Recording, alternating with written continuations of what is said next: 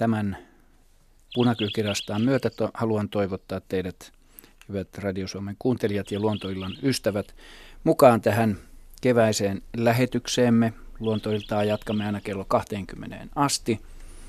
Käsittelemme ja pohdimme teidän kanssanne teidän esittämienne kysymyksiä ja havaintoa Suomen luonnonvaraisesta luonnosta. Tällä studiossa istuu koko asiantuntijakaartimme. Paikalla aloitetaan välillä täältä päästä Juha Laaksonen, linnut, Jaakko Kullberg, hyönteiset, Heidi Kinnunen, nisäkkäät, Henry Väre, kasvit, ja sitten on Ari Saura, istuu vierelläni vasemmalla puolella. High five, tämä läpsäys oli se. Kalat ja matelijat, ja vieressäni istuu myöskin Asko Hautaaho tässä lähetyksen teknisenä asessorina auttaan sähköisen päätteen käyttämisessä ja sen selaamisessa. Lähetyksemme numero, johon voitte soittaa, on 0203 17600. Tämä vanha tuttu 0203 17600. Sähköpostia, jota on jo tullutkin, voitte edelleenkin lähettää lähetyksen aikana luonto.ilta@yle.fi. Ja näitä kuvallisia kysymyksiä, joita tulemme käsittelemään tässä lähetyksessä, te voitte katsella Radio Suomen etusivuilta. Lähetysikkunassa voitte kommentoida käsiteltäviä asioita ja ottaa myös uusia esille. Ja se osoitehan löytyy yle.fi kautta Radio Suomi. Meillä ei ole soittajaa tuolla linjalla, mutta haluatko, Juha, kommentoida pikkurastaat, joihin tämä kuuluu niin sanotusti punakylkirastaskin? Ne on nyt mun käsittääkseni joukoilla tulleet. Onko se pääjoukot vielä tulematta? Joo, kyllä lintuja tulee vielä paljon, siis rastaita lisää, mutta tämä voi olla vähän meidän etelärannikon asukkaiden juttu nyt, että siis täällä on äänimaailma metsissä muuttunut ihan selkeästi, ja mä nostaisin kyllä punarinnan semmoiseksi yllätyslajiksi, jota on nykyään, tai on tosi paljon, vaikka ollaan vielä huhtikuun puolivälissä, että niitä on tullut aikaisia paljon. Joo, ne lävähti siinä niin sanotun pudotuskelin aikana. Tuossa on hauska tuossa punakylkirastassan, sillähän on variaatioita tästä melodiakulusta tuossa värsyssään, että yleensä se mun käsityksen mukaan, niin se valtaenemmistö on, laulaa siis tälleen nyt matkin sitä tyjy, että se menee alaspäin. Mutta sitten on tämmöisiä, että mä oon kuullut muun muassa eestis tyjy, että se nousee, mutta nyt on Keskuspuistossa semmoinen, joka käyttää molempia, tyjy. No niin. Tämä tästä viisastelusta. Ennen kuin soitto tulee vielä kohta, niin luen tähän sähköpostin, jonka on lähettänyt Luontoillan kuuntelija nimimerkki. Tämä nyt menee lähinnä Heidille.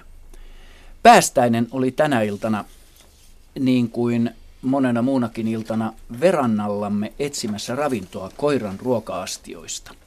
Koiramme antaa sen mielellään syödä rauhassa, eikä ole millänsäkään sen touhuista. Kun mieheni meni hätistämään päästäistä pois ruokien luota, se juoksi suoraan turvaan makaavan koiramme takapuolen turkkiin. Me yritimme hätistää sitä sieltä pois, mutta vasta kun koiramme ampaisi juoksuun, se tipahti kyydistä pois. Kysymys kuuluu, onko päästäiset huononäköisiä ja mikä niiden ravinto on? Se söi koiran jauhelihapullia täydellä antaumuksella.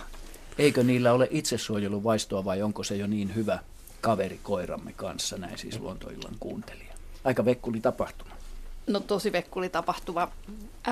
Päästäinen voi tulla todella syömään liharuokaa. Mä sanoisin, että kissan ruoka on keskimäärin parempaa päästäisen ruokaa kuin koiran ruoka, koska päästäinen on hyönteissyöjä ja hakee sillä lailla eläinproteiinia. Koiran ruoka monesti sisältää sitten myös kasviainesta, mutta mikä ettei, jos ne oli hyvälaatuisia koiranlihapullia, niin tästä vaan koiranlihapullan merkki ylös ja sitä ostamaan lisää, että siinä on varmasti ollut eläinproteiinit sitten kohdallaan.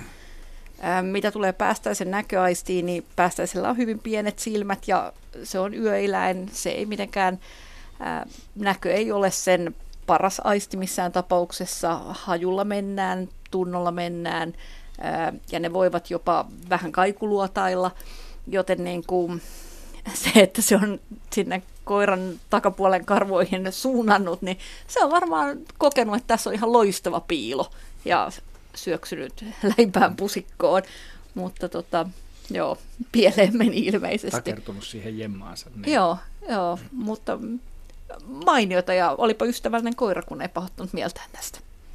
Just näin. No niin, nyt meillä on ensimmäinen soittaja. Tervetuloa mukaan Keravalta Pekka Peltonen. Iltaa Pekka. Joo. Sellainen kalaloisista olisi kysymys. Hyvä. Niin Mateen maksassa ja siian sisäelimissä sellainen vaalea rakkulamainen rykelmä ja paikalliset kalameet sanoo sitä haukimadoksi, mutta mun mielestä se on lokkilapamaton. On kun tulkinta oikein ja sitten jatkoksi siihen, että onko se sitten ihan pysyvä, ettei ikinä lähde pois. Että vähän tulee sitä maten maksaa ikävä. Ari Saura valaisee meitä tässä kysymyksessä. Siis kyllähän se voi olla kumpi tahansa, joko haukimato tai lokkilapamadon toukka, mutta tässä mateessahan se on vaan, tai siellä siian sisäelimissä, missä olette nähnyt niitä, niin sehän on vaan väli-isännässä siellä, että se varsinainen isäntä, siis se lapamadon varsinainen isäntä on siis haukimadon kyseessä ollessa. Se on hauki tai joku muu isompi petokala, joka syö muita kaloja. Tai sitten joku lokkilintu, jos on lokkilapamadosta kysymys. Ja silloin kun se on täällä väli-isännässä se toukka, niin se ei aiheuta kovin suurta haittaa sille väli-isännälle.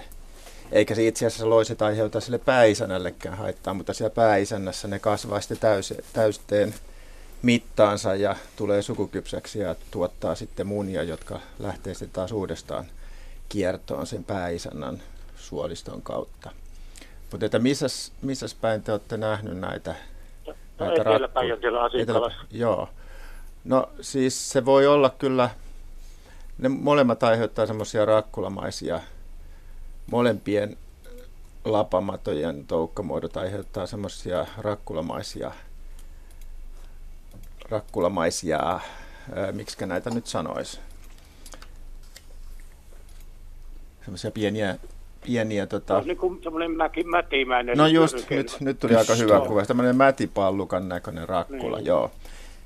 Ja siitä ei välttämättä, ja ne voi esiintyä vähän eri paikoissa, siioilla usein haukimato, niin se esiintyy siellä lihaksessa eikä niinkään siellä sisäelimissä. Sitten lokkilapamato on usein se toukkomuoto, niin nämä rakkulat on juuri sen välisännän sisäelimissä tai niiden pinnalla. Kyllä ne siiallakin on ihan siellä suolistossa. Joo. No sitten se kyllä viittasi ehkä enemmän siihen haukimatoon just, mistä on ollut kysymys. Tai joka oli se toinen vaihtoehto. Niin. Mutta vähän vaikea nyt sanoa näin kuvailun tai tämmöisen sanallisen kuvailun perusteella, että kummasta siinä on kysymys.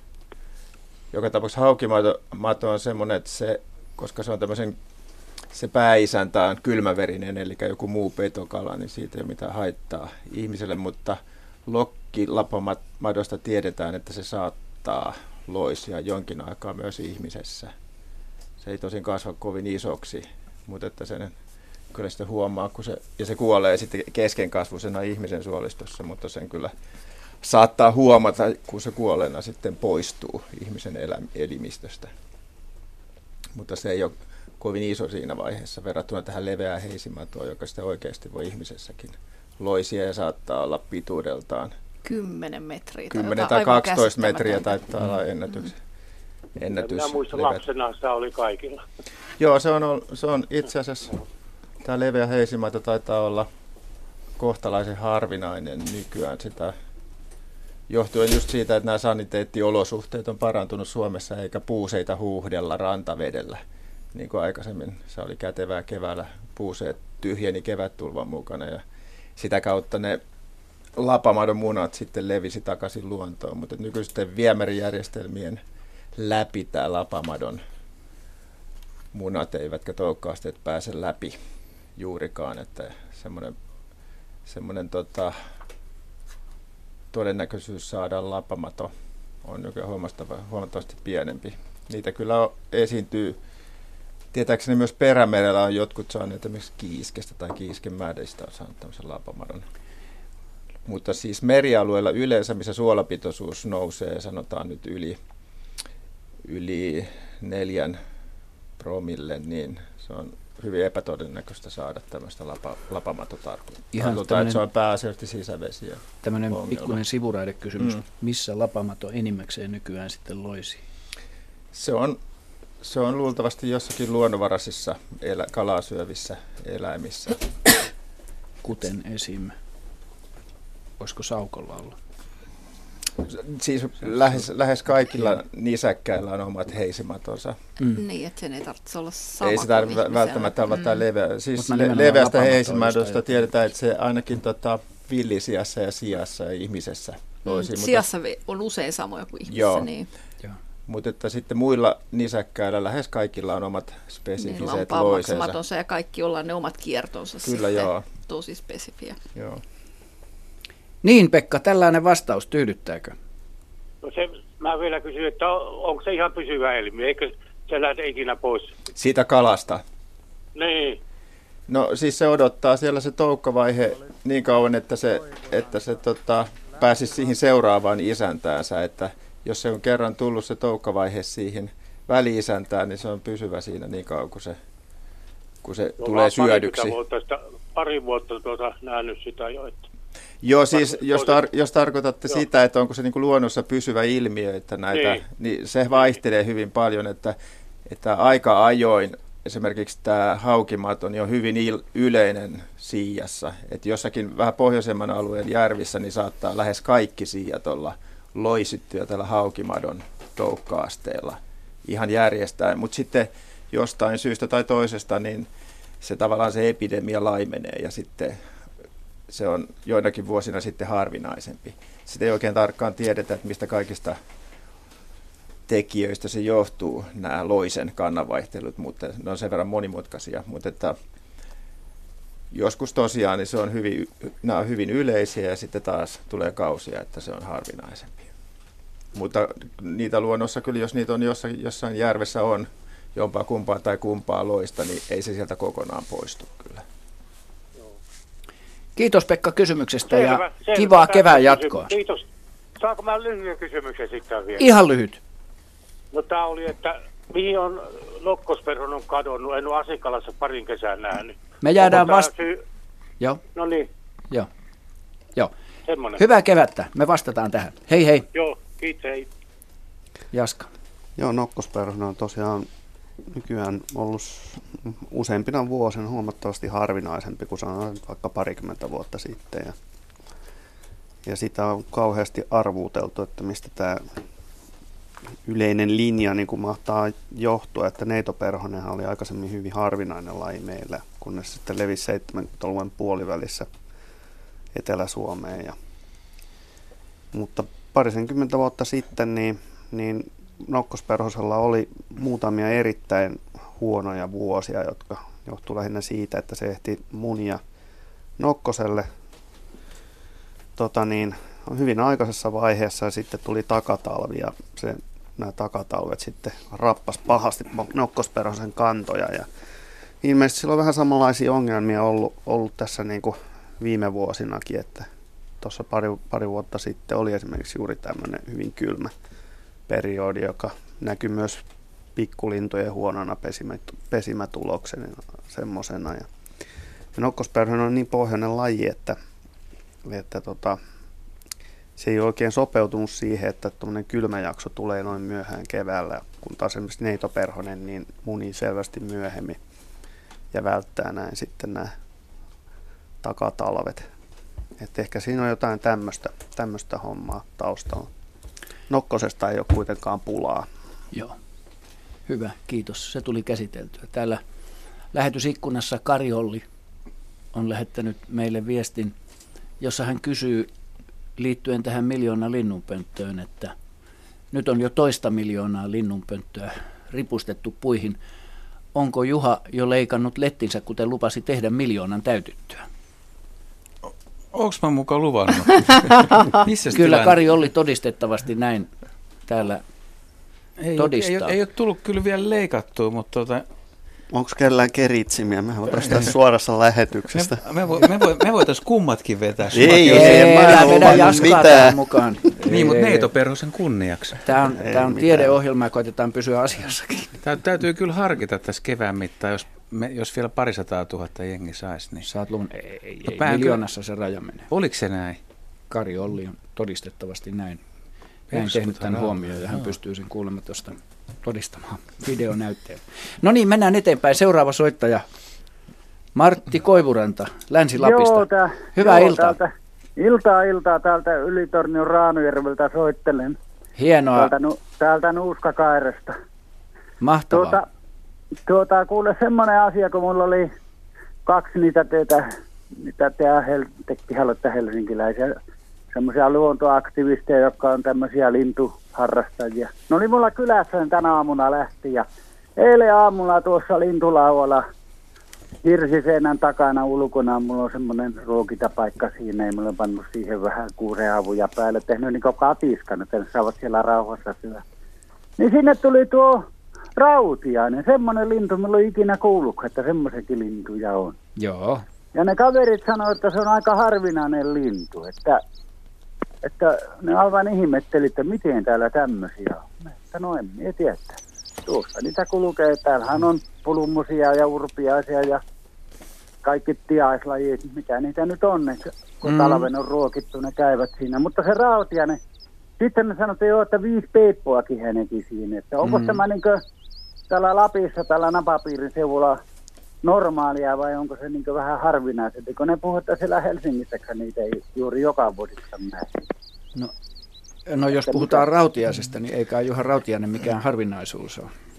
Joo, rautiainen ei ole harvinainen laji Suomessa, se on vaan aika huonosti tunnettu, että jos ei tunne tätä helmeilevää, kaunista livertelyä, laulua, niin jää rautiainen usein huomaamatta, että se on tasaisen ruskea, viirukas, vähän harmaata päässä, se on siis todella hienon näköinen, kun sen näkee hyvin, mutta jos sen näkee siellä puulatvassa niin, eikä tunne laulua, niin se näyttää ruskalta pieneltä linnulta. Ja etelärannikolla niin, ja varsinkin Ulkomeren saaressa niin itse on päässyt ruokintapaikoilla myös tutustumaan. Et silloin kun ne on muuttu, niin ne saattaa pysähtyä ja tulla syömään. No mutta kuinka on täällä Lapissa sitten? Onko se täällä mikään yleinen lintu? Ei olekaan, mutta se on kuitenkin lähes koko Suomen pesimälintu, että se tulee hyvin pohjoiseen asti, että rautiainen ei ole mikään etelän laji kuitenkaan. Että sitä on Keski-Suomessa, Pohjois-Suomessa pesii vähemmän kuin Etelä- ja Keski-Suomessa, mutta ihan ylös asti kyllä esiintyy. Ja rautiaiskannat on pysynyt aika vakaina, että rautiainen on siitä tai jopa runsastunut. Nimenomaan siitä kiva lintulaji, että se ei ole kärsinyt tästä niin sanotusta ihmisten tehometsänhoidosta samalla tavalla kuin moni muu laji. Juuri näin. Joo. Mutta sille vielä, no niin tämä selvisi, mutta sille Pekalle, joka äsken siitä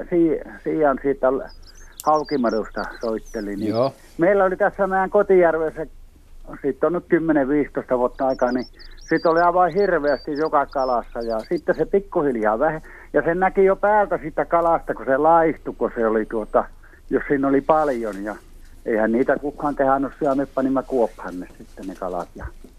Ja sehän sehän on, kun joku sanoo, että kun siikaa on liikaa järvessä, niin se sitten syö sitä pohjan ruokaa niin ja se sieltä saa se haukimaun, että en tiedä sitten pitääkö se paikkansa, mutta...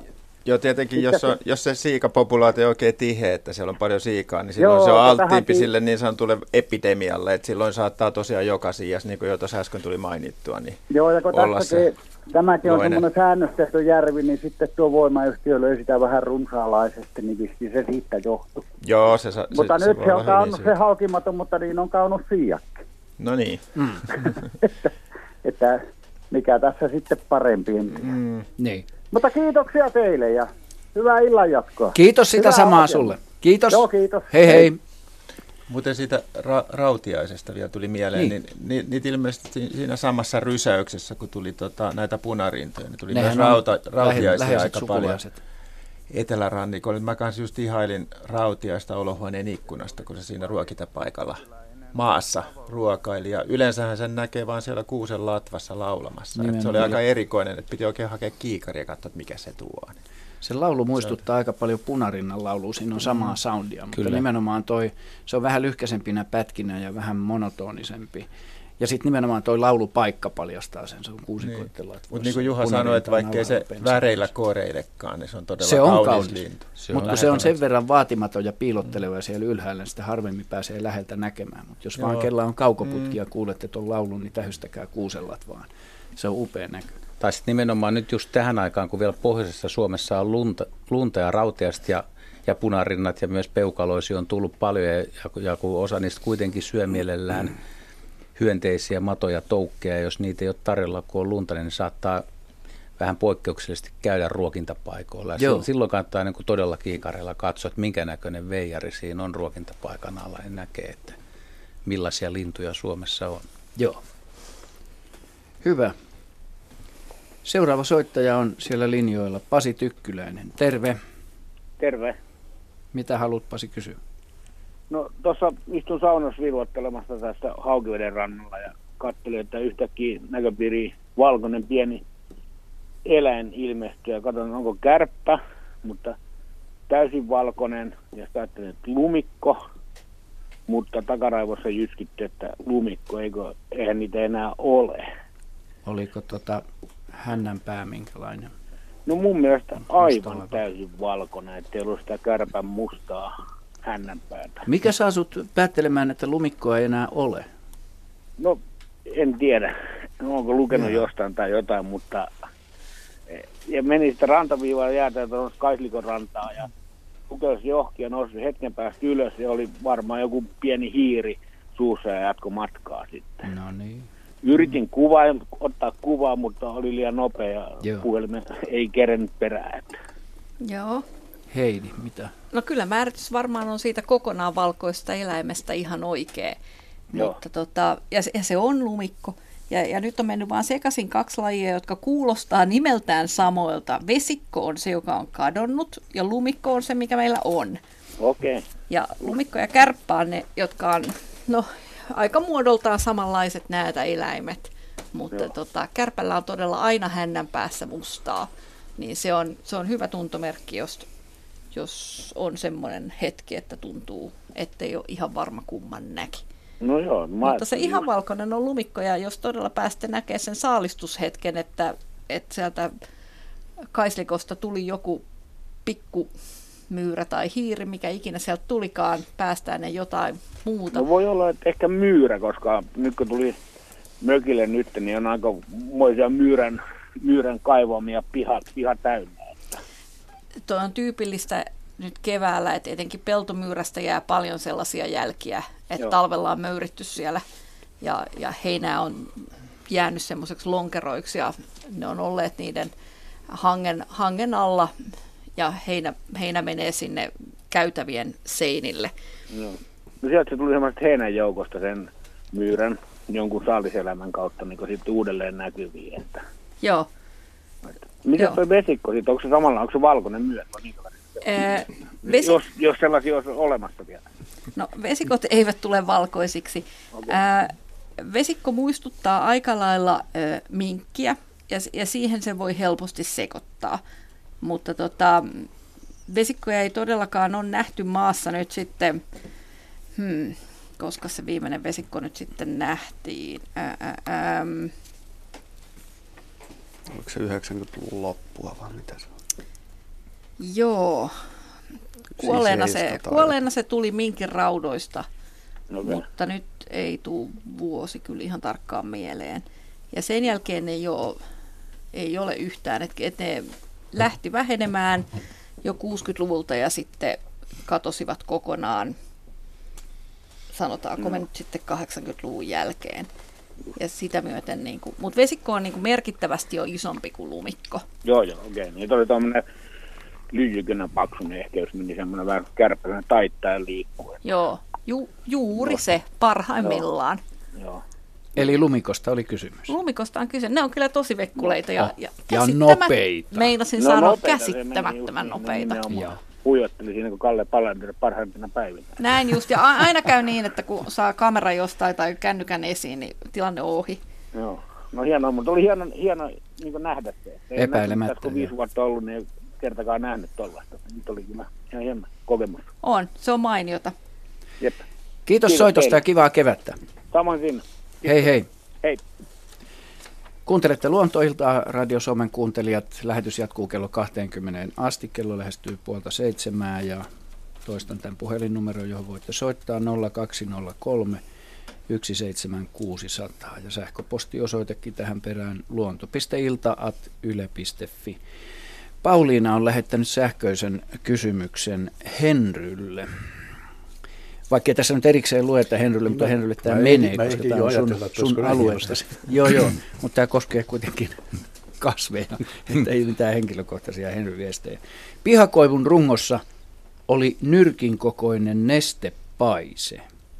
Kun puhkasin sen, siitä tuli punaista nestettä. Mistähän on kyse? Asun Pohjois-Pohjanmaalla. Ilmeisesti tämä tapahtumakin on sieltä. Vai onko tämä nyt sitten sitä henkilökohtaista Henrylle tulevaa asumispaikka? Mutta aika kuulostaa epätavalliselta. On erittäin epätavallista, että tähän ei nyt ole mitään selvää vastausta annettavissa. En ole koskaan kuulunmoisesta.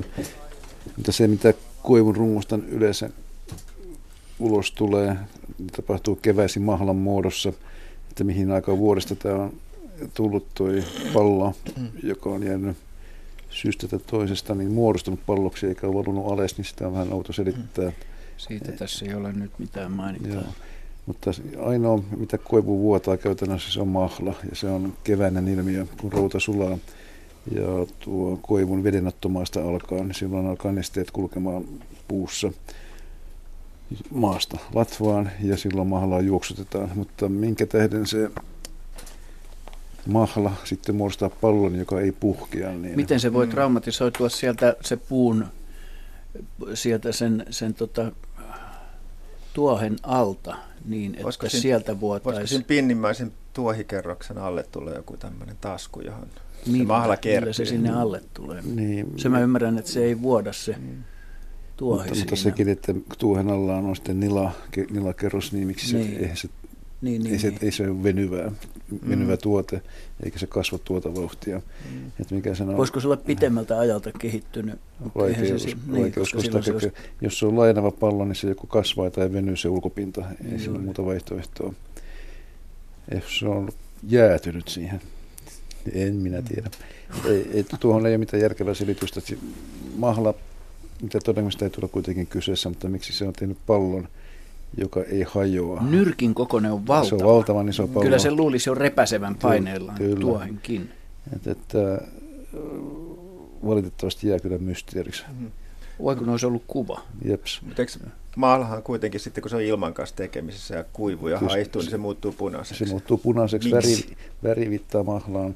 Koivussa on punaisia ainesosasia, jotka osittain selittää sen mahlan värin. Mutta normaalisti kun mahla valuu, niin kyllähän sitä niin jähmettyy siihen rungolle. Tietysti palloja. Siitä tulee noroja, jotka jähmettyy sitten tämmöisiä vauriokohtia. Kuivuessaan ne on sitten punertavia. Joo, eikä tautusti puhkea. Joo. Kiitämme Pauliinaa kysymyksestä. Eli jos Pauliina tämmöisen joskus näkee uudestaan, mielellään ottaisi kuvan tästä ja lähettäisi sen sitten tänne Luontoiltaan, koska näin tähän ei kyllä tule valaistusta. Joo. Niin mekin teemme. Jaa. No niin, me teemme niin, että me jatkamme lähetystä. Vantaalta soittaa seuraava soittaja Aili Tuimala. Iltaa Aili. No hei. Hei. Mitä haluat kysyä? No, minä nyt seuraan tässä, kun on nuoresta maalaisesta kaupunkiin siirtynyt ja tässä on hyvä piha, kerrostalopiha seurata kaiken näköistä elämää. Joo. Niin mä olen mustarastasta seurannut tässä. Se on siis 10 vuotta ainakin se on laulanut noissa meidän kuusissa ja esimerkiksi viime vuonna niin joulukuussa jo yksi mustarastas vähän just näin, ei toi ole visertelyä vaan viheltelyä. Joo. Ja se on pesinyt yksi pari Ja tänäkin keväänä siinä on yksi mustarastas, joka laulaa. Mutta mä palaan tähän pesimiseen. Mm-hmm. No ei sitä nyt häiritä suorastaan. Mutta pesän alkuja on noitten ovirapun valojen, tasaisten valojen päältä otettu pois, kun on nämä ABC-raput. Ja sitten se on pesinyt yhden rapun ulko-oven vieressä, timanttituijan latvassa, mm-hmm. vaikka siitä on kuljettu ohi ja muuta ja se munia, kyllä siitä varmaan poikasekin varttu. No nyt tänä keväänä mä oon katsellut, että kun meillä on, osa on sellaisia, missä on kakkoskerroksessa väestösuojan ja varaston päällä parvekkeiden alla, niin sieltä on sitten suojattu se kolo, tai mikä kolo sinne mahtui ennen aikaan noita humalikkaita yötä viettään, niin se on peitetty aidalla, mitä tässä on, tai laudotuksella. Joo. Niin nyt se mustarastas. Mä oon useamman kerran nähnyt sen tulevan sieltä ja menevän sinne. Että onko mahdollista, että tommonen puupesiä, sehän se tietysti rastas on. Räkättirastaita pesii meidän tammessa. Niin oppisko se maassa pesi? Jaaha. Kun se olisi turvallinen paikka, niin kuin tuo on, että ei sinne pääse kukaan häiritseen ja toisaalta, kun se nyt vähän on tuossa kuitenkin noiden räksienkin kanssa kilpailu. Joo. Juha, ootko koskaan kuullut, että mustarastas pesisi maassa? Olen.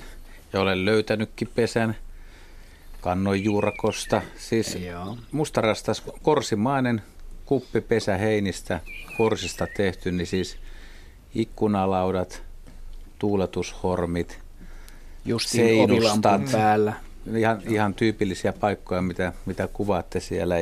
Ja sitten tietysti kuusen näreet ja pensaat, mutta myös on mahdollista, että pesii matalalla maassa.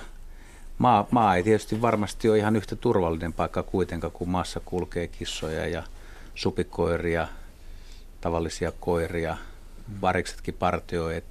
Mutta toisaalta kun ajattelee, että aika paljon näitä rastaitakin pesii talojen seinustoilla, harmaasieppoja, niin silleen ihmisnäkökulmasta niin ne on kauhean avoimia paikkoja, mutta ilmeisesti sitten kuitenkaan esimerkiksi kotieläimet ei niitä. Eikö se ole se, että ihminen antaa suojaa?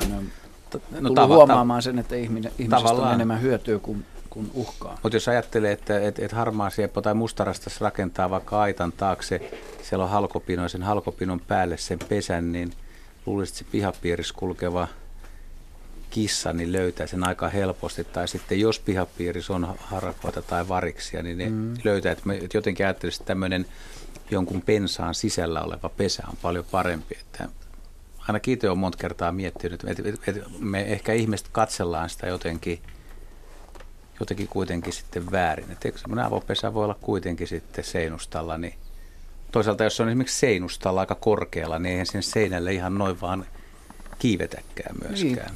Ei, kyllä mä olen ainakin monesti nähnyt mustarastaan pesivän just kerrostalon niin kuin ikkunalaudalle, siihen ulkolaudalle. Joo. Nimenomaan mustarastaan. Mä tarkoitan sitä, että tuleeko sulle mieleen koskaan, että kun sä ekas katsot, että onpas kiva pesäpaikka, sä rupeat miettimään, että no onkohan toi nyt oikeasti kovin hyväkään, kun se on ihan aika avoimesti siinä.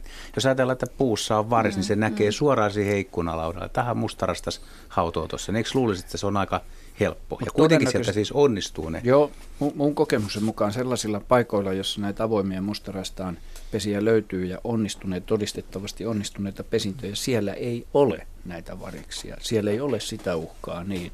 Kuten esimerkiksi orava, jos mä puhun mökillä, niin hyvin avoimeen paikkaan mustarastas tekee seinustoille ja ikkunalaudoille ja sitten räystään alle avoimeen paikkaan vajan alle ja onnistuu pesinnässään. Ja siellä on kuitenkin oravia käpytikkoja, että se on onnistunut kuitenkin välttymään niiltä tuholta. Kun katsoo esimerkiksi, miten paljon ne oravat juoksee noita talon seijostoja. Ihan oikein, tätä mä juuri ihmettelen. Kyllä, se on aika outoa itse asiassa. Mutta rastaathan aika kollektiivisesti puolustaa niitä. No varsinkin räkättirastat, mutta mustarastat pesii kyllä, nehän pesii niin kuin yksittäin. Mustarasta se on erakko siinä. Mutta Ari on ihan oikeasti, räkättirastalla on niin kuin kolonia ja siellä keskustassa, niin se joukko, joka sinne keskustaa pääsee pesimään, niin se on taas turvallinen, mutta kyllä ne räksätkin pesii seinustoilla, joskus linnunpönttöjen päällä. Punakylkirastaat pesii usein risukasoissa, mutta kulorastasta moni ei ole saanutkaan pesimään tämmöisen laudan päälle, vaikka sekin tavallaan olisi mahdollinen, että ihmiset voi rakentaa tai virittää myös rastaille tämmöisiä avolavoja, että ne saisi pesimään niitä. Joo. En voi olla mainitsematta, niin räkättirastashan en ole koskaan nähnyt, että se, ja lapsesta asti jo hyvä oli kavereiden kanssa, niin kun oltiin hyviä löytämään linnunpesiä ja tutkimaan niitä, niin ruotsiksi räkättirastas on björktrast, eli koivurastas, ja se aika hyvin ja uskollisesti pesi koivuun. Tuli vaan tuosta mieleen, kun se puolustaa niin kun kollektiivisesti niitä pesiä, mutta on ehkä nuorissa kuusikoissakin joskus räkättirastaa. Joo, ja kyllä nyt voi tervaleppekoloniois olla, tai tervalepikois kyllä, että kyllä se. Mä löysin Öörön rantasaunan boksin päältä räkättirastaan pesä, siis silmän korkeudelta, missä siis tuo jauhesammutinta säilytetään. Se oli siihen aikaan, kun se oli vielä suljettu saari, eikö niin? No, jolloin siellä ei ollut sitä 3 vuotta kyllä lahmaavaa rahvasta, eli avoin yleisölle, niin kuin sanotaan, vaan puolustusvoimien hallinnoima saari. 3-4 vuotta sitten. Joo. Okei. Seuraava soitto tulee Outokummusta, mikäli oikein merkkasin. Heikki Jeronen, hyvää iltaa. Hyvää iltaa, kyllä vain Outokummusta. Ja kysymyksessä oli saukon kalastusreissu Sysmäjärven. Mä pistin varjon tuossa. No niin. Ja pongasin tuossa 29. päivä kello 19, niin Sysmäjärvellä kuuluisa Lintujärvi tuossa, niin menin kuvaamaan joutsenia ja yhtäkkiä sinne ilmestyi tuommoinen tumma eläin, jota luulin jonkun aikaa minkiksi, mutta se on kuitenkin suurempi, ehkä noin joutsenen kokoinen. Niin se oli joutsen perhe ja sitten tämä minkki siinä lähistöllä siinä Sulan Puronsuun laidalla ja yhtäkkiä sitten se nappasi kalan, enkä mä huomannut, että se olisi käynyt edes sukeltamassa, että siellä nappasi lahnan sieltä, että sillä taitaa olla aika hyvä tuo kalastus tapa, että se, voiko se pinnastakin sitten vetää sitä, että mä en huomannut, että se olisi käynyt ollenkaan sukeltamassa siinä. Ja mä lähetin teille kuviakin. Joo, se on itse asiassa meillä päätteellä tässä auki, yksi sun lähettämistä kuvista. Joo, ja siellä on myöskin se syöntikuvasta, kun se rupesi murkinoimaan sitä lahnaa siellä, ja se aika pitkään siinä oli. Ja joo. Ei se häiriintynyt, vaikka siinä eläs mies siellä kiersi toista puolta sieltä, ehkä saman matkan päästä, kun minä olin noin 200 metriä siinä Lintutornilla, kuvasin läpi jäästä ja sen takia tuo laatu ei mikään paras noissa videossa ole, kun kameralla vähän tärisen jalusta puuttui matkasta, että ajattelin, että ei välttämättä tarvitse, mutta kyllä olisi ollut hyvä jalustalla mukaan. Mutta kysymyksiä tästä niin, että tuo kalastustyylit tosiaan pystyy pinnastakin nappaamaan ja onko sillä niin kuin hyvä vainu sitten ja miten se havaitsi sen siinä, vaikka ei näyttänyt niin kuin sukeltavan. Sitten minkälaiset pesuet niillä on ja Suomessa nämä levinneisyys tai määrät ja liikkuuko se miten isolla alueella. Ja tuon viimeinen kysymys näkökyky, että tämmöisiä kysymyksiä, että näkeekö se miten kauas, että minusta näytti kyllä, että se välillä vilkuili sinne tornillekin päin, että oletko se minut havainnut sille matkalta. Hei. Tämmöisiä kysymyksiä. Hyviä kysymyksiä, kiitos. Heidi Kinnunen valaisee meitä näissä kaikissa kysymyksissä. No nyt tuli paljon kysymyksiä, mutta saukko on... Kerrot kaiken saukosta. Saukko on tuommoinen eloisa eläin, joka todella on taitava nappaamaan kaloja. Ja täytyy sanoa, että tähän vuoden aikaan vielä, kun vedet on kylmät, niin kalathan ovat myös vähän hitaampia.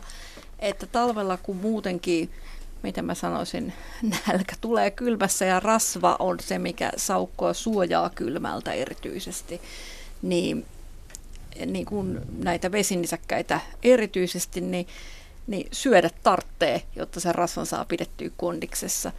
Ja kyllä mä luulen, että kaikki se liike, minkä kala aiheuttaa, niin se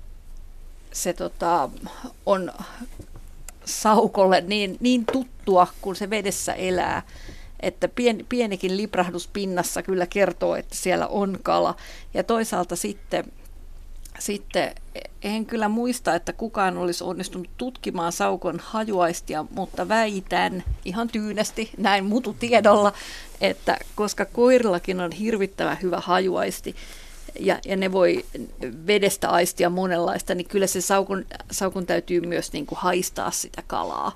Ja silloin siitä kautta niin kuin visio, että mitä siellä vedessä menee. Eli että haju olisi kuitenkin niin kuin vahvempi kuin näköaisti. No, vahvempi tai ei, mutta kertoo siitä. Ja sitten vedessähän viikset vielä auttaa. Että Joo, just tuosta viiksistä mä ajattelinkin, että sama ilmeisesti kuin norpallakin, että aika hyvä tuntu niissä. Joo, viikset on arvokkaat ja niillä voi aistia niitä veden värähtelyitä. Että se on tosi tärkeä, vaikka se näyttää niin mitättömältä, ja siellä just niin siellä viiksien tyvillä on vahva hermotus sitä varten, että voidaan aistia ne pienimmätkin värähtelyt. Ari. Niin tästä tuli mieleen, että saukostahan tiedetään myöskin, että varsinkin just näin talvisaikaan, että jos se sattuu hyville apajille, niin se kerää varastoja. Se tiedetään esimerkiksi tämmöisistä kalaviljelaitoksista, että jos on niin kuin paljon kalaa helposti saatavilla, niin ne käy kyllä hakemassa niitä ja sitten laittaa johonkin sopiviin paikkoihin. Ja tuossa esimerkiksi, kun näkyy tuossa kuvassa tuommoinen mätäs tuossa Virrantajärven reunassa, niin se on hyvinkin voinut piilottaa niitä lahnoja sinne ja napata niitä sieltä sitten niin kuin tarvittaessa. Et se on sille hyvin tyypillistä. Silloin, kun on paljon ravintoa, niin se ottaa kaloja kiinni ja varastoi niitä. Toi voisi olla muuten ihan hyvä selitys siihen, välttämättä että tarvitse käydä sukeltelemassa. Niin, tuossahan näkyy tuollaisia. Oliko nämä valkoiset läikät, mitä sulla tässä yhdessä kuvassa on, missä saukolla on kala suussa, en tiedä onko toi nyt sitten se lahna, niin siinä on siinä taustalla tuossa mättäillä, siinä on tuollaista kaksi valkoista täplää näkyy tuossa, jotka ei ihan välttämättä ole lunta, voi toki olla, mutta oliko ne lunta vai kaloja, pystyitkö erottamaan kuvatessa? No itse asiassa en huomannut sitä kohtaa tutkia niin tarkemmin, että pitäisi katsoa sitten uudelleen vielä. Joo, no yhtä kaikki tämän kuvan perusteella sekin on mahdollista. Joo. Tietysti toi on vielä semmoinen paikka, että siihen sitten kun kala lasken, saa olla kyllä saukko ihan varma siitä, että se on hengetön. Että no siitä se nehän tappaa sen saalinsa kyllä puremalla päähän. Päähän kovaa, mutta hetken ne sätkii. No, mutta mitäs jos pilkkiä on jättänyt nuo kalat tuohon pinnalle? Niin, no kyllä se niinkin voi olla. Mutta mä tiedän tapauksia, jossa saukko kävi rapulammikoilla talvella ja sitten se varastoi ne kylmälaukkuun. Kylmälaukkuun. Joo. Et sieltä löytyy sitten tämmöisiä jalattomia. Saukko saattaa siis tehdä niin, että se puree ravuilta jalat pois, ettei ne pääse karkaamaan ja varastoon, niin säilyy sitten paremmin tuoreena sille. Kätevää. Niin. Kyllä. No, sitten saukoilla on kiiva tässä keväthangella, ja mistä sitten seuraa se, että 2 kuukauden kantoajan jälkeen syntyy poikasia, ja tyypillinen poikaskoko on 2-3 poikasta, mutta voi niitä olla enemmänkin, jopa 5, jos on hyvä tuuri, ja saukko rouva on hyväkuntoinen. Ja sitten ne syntyy huhti-toukokuulla ja siitä se saukan perhe-elämä alkaa. Entä se levinnäisyys sitten? No saukko siis hän liikkuu tosi kovasti. Ja muutenkin, niin kuin, että se, että tapaa saukon jossain yhtenä päivänä, ei aina tarkoita, että se on siellä toisena päivänä, ja saukot on levinnyt koko Suomeen käytännössä. Että sikäli niitä voi tavoittaa melkein mistä vaan, missä vesi virtaa. Nimenomaan. Ja varsinkin nuoret koiraat ja varsinkin talvisaikaan ne liikkuu erittäin laajalla. Niin, sulapaikoilla kohtaa sitten talvella helpoiten. Kymmeniä kilometriä päivässäkin. Olisiko paras havainnointi aika illalla aamulla? Valosaan aikaan ehkä kuitenkin. Niin, no valosaan aikaan ne parhaiten näkee, eikä ne missään erityisen yökalassa käy. Mutta sauko voi musta tavoittaa melkein milloin tahansa itse sattuu olemaan liikkeellä. Että se on aina hyvästä tuurista kiinni. Joo. Hyvä. Kiitos Heikki hyvästä kysymyksestä ja hyvistä kuvista, joita me nyt katsoimme yhtä tässä, että katsotaan niitä videoita. Enkä malta olla sanomatta vielä tähän, että vielä tosi hyvä juttu, että saukko ei pelästynyt näitä katsojia, koska sehän on hyvin arka eläin kuitenkin. Että sitten kun se hoksii ihmisen, niin se kyllä väistää helposti. Todennäköisesti tässä oli hyvä apaja ja se oli nälissään. Se nälkä voitti myöskin näinpä varovaisuuden. Yle, Radio Suomi. Ja kun mä katson tätä, niin sen on lähettänyt Eero Pekkarinen Torniosta.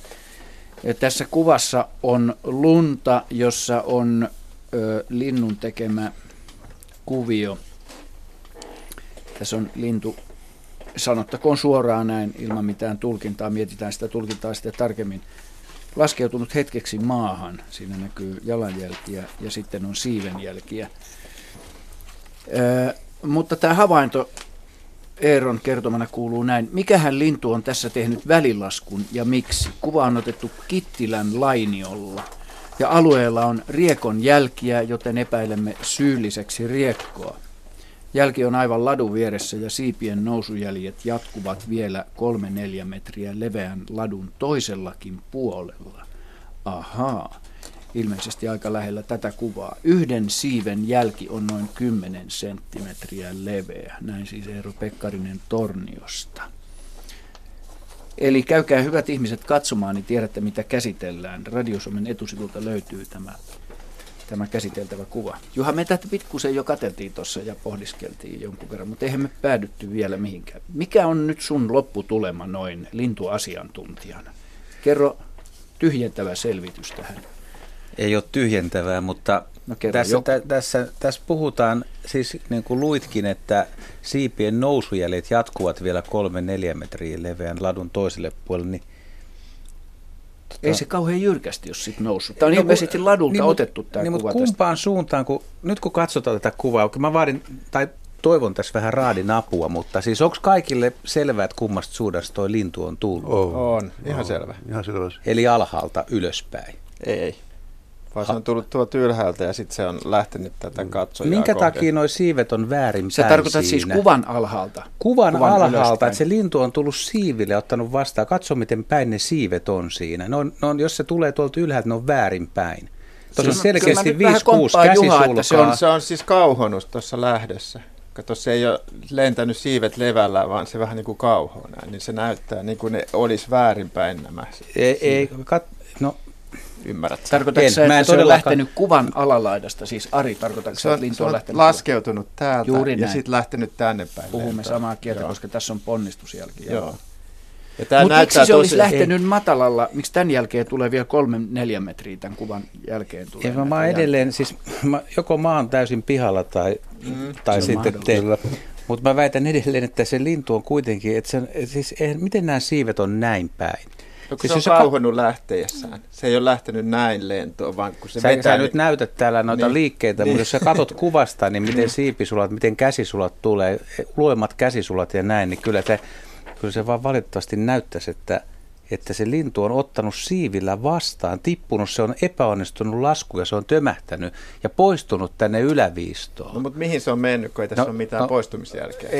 En tiedä, onko ollut kanahaukka niskassa tai selässä ja se on lähtenyt, mutta jos me ei päästä tässä yhteenmielisyyteen siitä, että kummasta suunnasta se on tullut. Mä luulin, että se on myös tullut täältä ylhäältä, mutta mä en kyllä taju, miten nämä siivet voisi olla näin, koska ne on nimenomaan, musta ne on ihan selkeästi kanalinnun lyhyet, pyöreät siivet, missä näkyy 5-6 käsisulkaa ja että se olisi tömähtänyt siivilleen. Kanhanlinnusta voimme olla yhtä mieltä. Meillä on minuutti aikaa löytää yhteinen ratkaisu. Pyydän aktiivisuutta jäseniltä. Äänestetään. Siis riekko on se kanhanlinnusta. Äänestäkää edes se, että kummasta ylhäältä vai alhaalta tullut. No. Kuvan ylhäältä tullut. Sä kompaat Ariin. Joo. Mä kompaan kanssa. 45 sekuntia. Joo. Ylhäältä alaspäin. Eli ylhäältä. Kädet ylös. Se on täältä tullut. Joo. Eli meitä on 4. Sut on äänestetty nurin. Henry, ota kantaa, please. Mä otin jo kantaa, mutta vielä kerran kantaa, mä komppaan Arja. No niin, eli nyt tässä on kaikki Juha sua vastaan. No. Näin voi käydä vaaleissa. Olipa tyhjentävä 25 sekuntia aikaa. Syytä emme tiedä, mutta lähtösuunta. 20 sekuntia, ensimmäinen 20 sekuntia, toinen 20 sekuntia, kolmas kerta. Mennyt läpi suuntaan. Toi voidaan jatkaa vielä uutisten jälkeen, hyvät Radio Suomen kuuntelijat. Tämä meni tämmöiseksi helppoheikis. Nyt kello 19 uutiset ja sitten luontoilta jatkuu. Yle, Radio Suomi. Kuvan on lähettänyt Minna Kosonen Kerimäeltä. Siinä on 2 ahventa ja kysymys kuuluu. Hei, olin pilkillä Puruvedellä sunnuntaina 19. päivä maaliskuuta ja sain allanäkyvän ahvenen, jossa oli enemmän raitoja kuin muissa ahvenissa. Ennen ei ole tällaista tullut. Mistä johtuu ahvenen ylimääräiset raidat? Tässä on 2 ahventa, kerrottakoon niille, joille kuvaa ei ole edessään. Ja tällä toisella ahvenella on tuommoinen mun mielestä suht normaali määrä raitoja. Siinä on näkyviä raitoja 6. Ja alla olevalla on lähes tuplaten määrä tiiviisti ohulta raitoja. Mitä sanoo Ari tähän Minna Kososen lähettämään kuvaan? Kaunis kuva ahvenesta, Suomen kansalliskalasta, joka on levinnyt koko maahan ja esiintyy meressä, järvissä, lammissa, puroissa, kaikkialla. Hyvin yleinen, ehkä ihan Tunturilappia lukuun ottamatta. Ja se, että ahvenella on eri määrä raitoja, niin se kuuluu ihan normaaliin tämmöiseen muunteluun. Tässä tietysti nyt jos kaikki tämän paikan muut ahvenet on tuommoisia vähän harvempiraitaisia, että siellä on joukossa tuommoinen tiheäraitainen, niin se tietysti pistää silmään, mutta ahvenella voi tosiaan raitoja olla sanotaan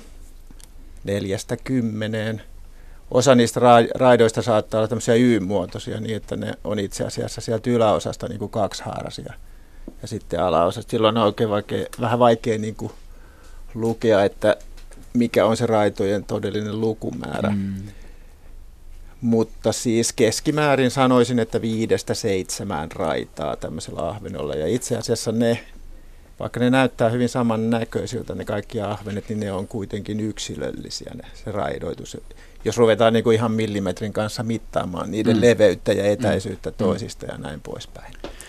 Mikä selittää sen raitojen määrän, sitä kysytään. Tässä on 2, ei ainakaan se, että nämä kalat olisi eri kokoisia. Ei siis ahven on niin kuin samoissa raidoissa. Onko nämä samanikäisiä, pystytkö sitä näkemään? Kyllä ne näyttäisi, se on koon perusteella, että ne on samanikäinen ja se sama ahven yksilö on kyllä niissä samoissa raidoissa ihan elämänsä loppuun asti, että sen raidat ei muutu, että kun ne on kuitenkin niin kuin yksilölliset.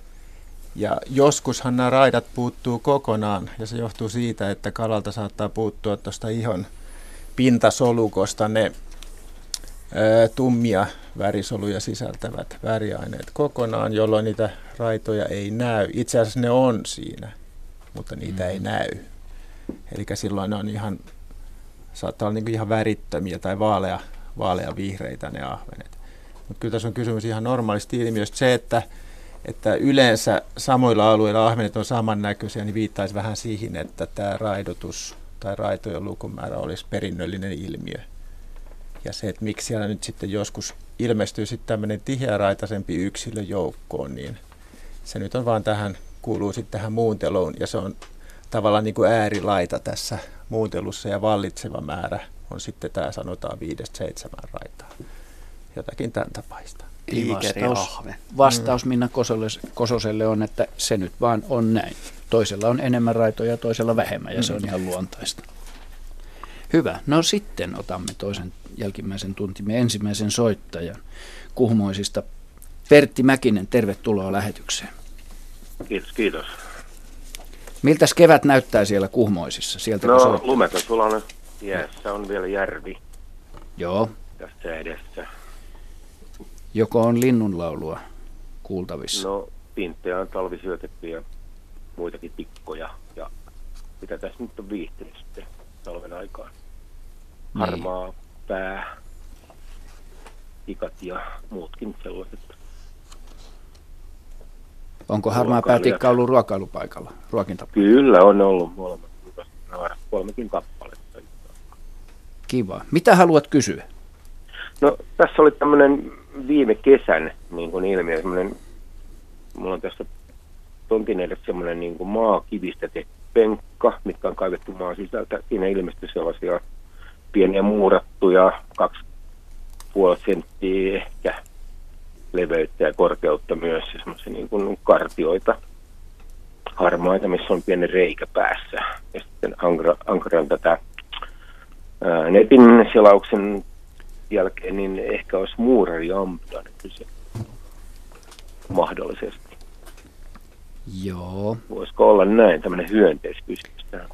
Kyllä. Jaakko Kullberg valaisee meitä. Kyllä voisi olla, että kuulostaa ihan niiden puuhilta, että joo, itse elukkaa en ole nähnyt siinä niin kuin tositoimessa, että ne on vaan siihen, nyt kun kävin katsomassa, niin siinä on jämät jäljellä. Joo, nämä aikuiset tai naaraat, niin tosiaan muuraa tommosen niin kuin savesta ja syljestä, niin tollasen erittäin hyvin naamioidun joo, hyvin putken. Huomaamattomat ovat siinä olleet. Joo, ja siellä sinne sisään ne sitten kerää esimerkiksi perhostoukkia tai saapistiäistoukkia ja lamauttaa ne. Ja sitten yksi tai kaksi tai kolme toukkaa voi ehkä olla semmoisessa yhdessä. Joo, tässä oli niin 3 eri niin kuin tämmöistä kammiota. Pyramidia, kyllä. Joo. Joo, näitä niin kuin, ja aivan puhtaan kiven pintaan, että tässä ei ole mitään niin kuin vanhoja sammaloita, että kiviä, vaan ne on niin kuin maasta nousseita kaivuun yhteydestä. Nämähän tekee oikein mielellään niin kuin talon seiniinkin, varsinkin jos on rapattua, niin, niin ihan samalla tavalla. Ja ne oikeastaan huomaa vasta siinä vaiheessa, kun ne on lähtenyt ne niin kuin aikuiset pistiäiset pois, että sitten siihen tulee reikä ja sitten se huomaa helpommin, että täällä on joku asukas ollut. Jotakin, mä kattelin niitä, niin ensin oli niin kuin 2-3 millin reikä päässä ja sitten ne oli aivan kiinni myöhemmin. Ja itse täällä nyt ihan joka päivä on kuitenkaan, niin en enää ihan päivittäin sitä toimittaa siellä mitenkään. Joo, no se on varmaan sitten ollut vasta tekemässä sitä, elikkä, tai se oli tehnyt sen ja sitten saalista etsinyt sinne ja sitten se on lopulta sulkenut sen, kun se on sulkenut sitten sen, ja katsonut, että se on evästä lähinnä tarpeeksi. Tämä kiinnostaa, että kuinka kuinka yleisiä nämä on tässä. Tämä on täällä Kuhmoisessa Keski-Suomessa on niin järven rannalla ja ihan savimaatahan tässä kovinkaan lähellä on. Ehkä jotain tienpenkkoja tietysti, kun on tuolla. Joo, no aika usein ne tuommoiselta tienpenkoilta ne varmaan hakeekin. Niin. Tai missä nyt on avointa maata. Ja noita on useampia lajeja ja melkein koko Etelä-Suomesta löytyy kyllä, niin kuin Etelä- ja Keski-Suomesta näitä lajeja. Ja ei ole mitenkään erityisen harvinaisia edes. Okei. Siinä on ihan yleisiäkin lajeja. Mutta tietenkään, kun lentää joku ampiaisen näköinen, ei tiedä, onko se muurari vai rappari. Joo, no se on se aika tumma. En ole nähnyt siinä pesän muuraustoimessa tätä kyseistä yksilöä, että vaan ne pesät on vain ilmestynyt. Ne on aika tumman semmoisia sinimustia lajeja tai mustia. Että niissä on hyvin vähän sitä keltaista väriä verrattuna tavalliseen ampiaiseen. Joo. Ja lajit on aika vaikeita tuntea ihan noin ulkonäöstä. Niin, okei. Aika samannäköistä sakkia. Joo. Näin. Tyydyttikö vastaus? Tämmöinen, joo. Kiitos teille. Kiitos. Kivaa kevättä. Hienoa. Moi. Moi. Jukka Pasanen Nokialta on lähettänyt sähköisen kysymyksen. Onko mahdollista, että rusakko Kirkko syö kuollutta lajitoveriaan. Pirkanmaalla teimme havainnon, jossa näin näytti tapahtuvan. Pihakadulla oli kuollut rusakko, jonka ympärille kerääntyi useita rusakoita, suluissa 3 kappaletta, jotka näyttivät syövän kuollutta rusakkoa, jonka vatsa oli repeytynyt. Heidi nyrpistää vähän harvelevasti. En oikein usko. Kyllä mä väitän niin, että rusakot on kuitenkin jäniseläimiä, jotka ovat kasvissyöjiä. Jos ne syö vatsalakun sisältöä. Ne joivat siitä. Nehän syö muutenkin ne papanansa toisen kertaan. Ne voi syödä, mutta niitä riittää ihan tarpeeksi itselläänkin. Ja sitten ne sotkeutuu ne... Ehkä ne voi olla uteliaita tai jotain ja tulla siihen ihmettelemään. Mä en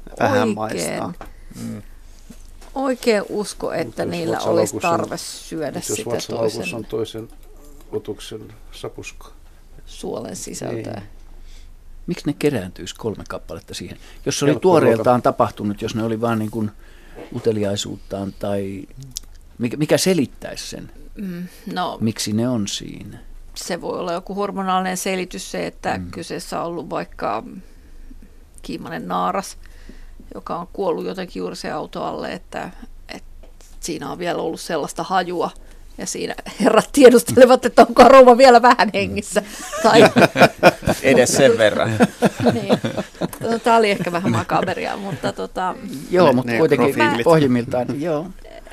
En kyllä. Tuskin syömistarkoituksessa. En ihan usko tuota. Vaikea kuvitella joka tapauksessa. Okei, Anna Haavisto lähettää sähköpostia tässä aivan tuoreeltaan. Ja 19.15 lähetyksessänne keskustelun aiheena oli tänään koivusta löytynyt punaista nestettä sisältänyt pallo. Kuvaa tuosta ilmiöstä kaipasitte, joten tässä kuva nesterakkulasta. Punaista siirappimaista nestettä sisältänyt rakkula löytyi pakurikäävän irrottamisen yhteydessä. Olen myös havainnut luonnossa kulkiessani, että ensiviitteen pakurikäävän valtaamasta puusta antaa runkoa pitkin valuva ruskeapunainen mahlaneste. Samalla kysyisin, onko mahdollista, että pakurikääpää esiintyisi myös männyssä.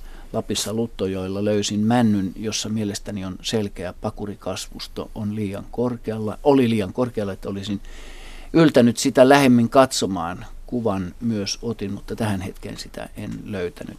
Me varmaan saadaan toi tuosta auki laajemmaksi tämä kuva. Todella tässä se on. Mutta me puhuttiin siinä aikaisemmassa, nyrkin kokoisesta pallukasta, ja tämä on sormenpään kokoinen, runsaan sormenpään kokoinen. Onko tuo koko ruskea alue ollut sitä palloa?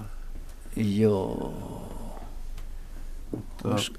Mahlaan tuo kuitenkin liittyy tavalla tai toisella, ja tässä tapauksessa siinä on pakurissa, ja sittenhän siinä on sienitauti myöskin kuviossa. Ja, mutta edelleenkään mä en pysty selittämään sitä, että miksi siinä on sanotaan nestemäinen pallo. Ja sehän oli tuohen alla. Tuohen alla, joka ei hajoa. Tästä, olisiko tuosta poistettu nyt sitten se rakenne ja tuo koko, pitäisi nähdä tietysti lukijan tuon kuvan, mutta jos on koko tuo ruskea alue, mikä on varmasti ylikin nyrkin kokoinen, niin eihän siinä sitä nestettä vielä näy ainakaan. Mutta tuo alue, mikä näyttää siltä, missä neste on ollut, on reilun sormenpään kokoinen. Ja tuo punainen neste, mikä siinä on, liittyy ilman muuta tuon koivun erittämään mahlaan, joka on tuossa värjätynyt punaiseksi. Koivussahan on punaisia väriaineita, ja jossakin päin Itä-Karjalaa on tämmöiset punaiset tuohituotteet on erittäin suosittu, ja sama aine on siinä tuohessakin, vaikka yleensä koivun kaarna tai tuohi on valkoista. Jostakin syystä se on pakkautunut nyt tuon tuohen sisäpinnalle, ei ole päässyt purkautumaan. Ja sitten kun se on hajotettu, niin se on vasta päässyt irtoamaan. Ja se toinen kysymys, joka liittyy tuohon pakuriin, niin pakuria on ainoastaan koivussa, että sitä ei voi olla männyssä. Asia selvä. Kiitämme kuvan lähettänyttä kaivatko Asko nyt, etten joudu hankalaan tilanteeseen. Anna Haavistoa. Kivasta kuvasta ja hyvästä havainnosta ja osallistumisesta ohjelmaan. Seuraava soittaja on meillä linjoilla. Keuruulta soittaa Kyösti Lepikko. Terve Kyösti. Terve, terve. No niin, minä soittelin semmoisesta Made-asiasta. Joo. Tässä oli, onkohan nyt 2 viikkoa lauantaina oli radiossa, Radio Suomessa, tämmöinen kun Radio Suomi vierailee eri paikkakunnille ja siellä oli tämmöinen joka paikan reetta, oli sitten kalalla, Konnevedellä, ammattikalastia siellä on semmoinen vanhempi setä jo ja ne pyyti rysillä mateita 45 metrin syvyydestä. Ja se kertoi, että se on kutumadetta ja made kutee siellä. Made on kutenut jo aikoja sitten matalikolla, mutta se syvältä saadaan sitä madetta. Ja no ei siinä mitään, mä vain se jäi mun mieleen se asia, kun kalat kiinnostaa. Ja sitten saatiin Keurusselästä noin 35 metrin syvyydestä, se ei ole ihan tarkka mitta ole. Niin sitten sen jälkeen nyt niin reilu kiloinen urosmade eli maitimade. Joo. Ja kun minä sitä tuossa keittiössä aukasin, niin siellä oli täysin kovaa maiti sen mateen sisällä. Ja made oli Keurusselässä kutin jo tammikuussa. Että voiko tämmöisiä olla eri lajikkeita? No ei nyt heti ei tule mieleen tämmöisiä niin kuin erityisen syvällä kutevia madepopulaatioita. Että kyllä ne yleensä on ne mateiden kutupaikat niin kohtalaisen matalassa. Ja tosiaankin se kutuaika on jo helmikuun lopussa, sitten alkaa olla jo viimeisillä ja viimeistään maaliskuussa loppuu. Ja mutta että se koirasmateen maitirauhanen, niin se on aika massiivinen. Että esimerkiksi päällepäin, jos kutuaikana päältäpäin tarkastelee näitä eri sukupuolia, niin voi olla, että ei siitä ulkomuodosta edes pysty päättelemään, että kumpi on naaras ja kumpi koiras. Että ne on valtavat ne, myöskin ne maitirauhaset. Joo. Poiketen muista kaloista. Ja saattaa olla, että vaikka tämä koirasmade olisikin jo kutenut, niin sillä siitä huolimatta saattaisi olla isot ja kovat maitirauhaset jäljellä. Joo.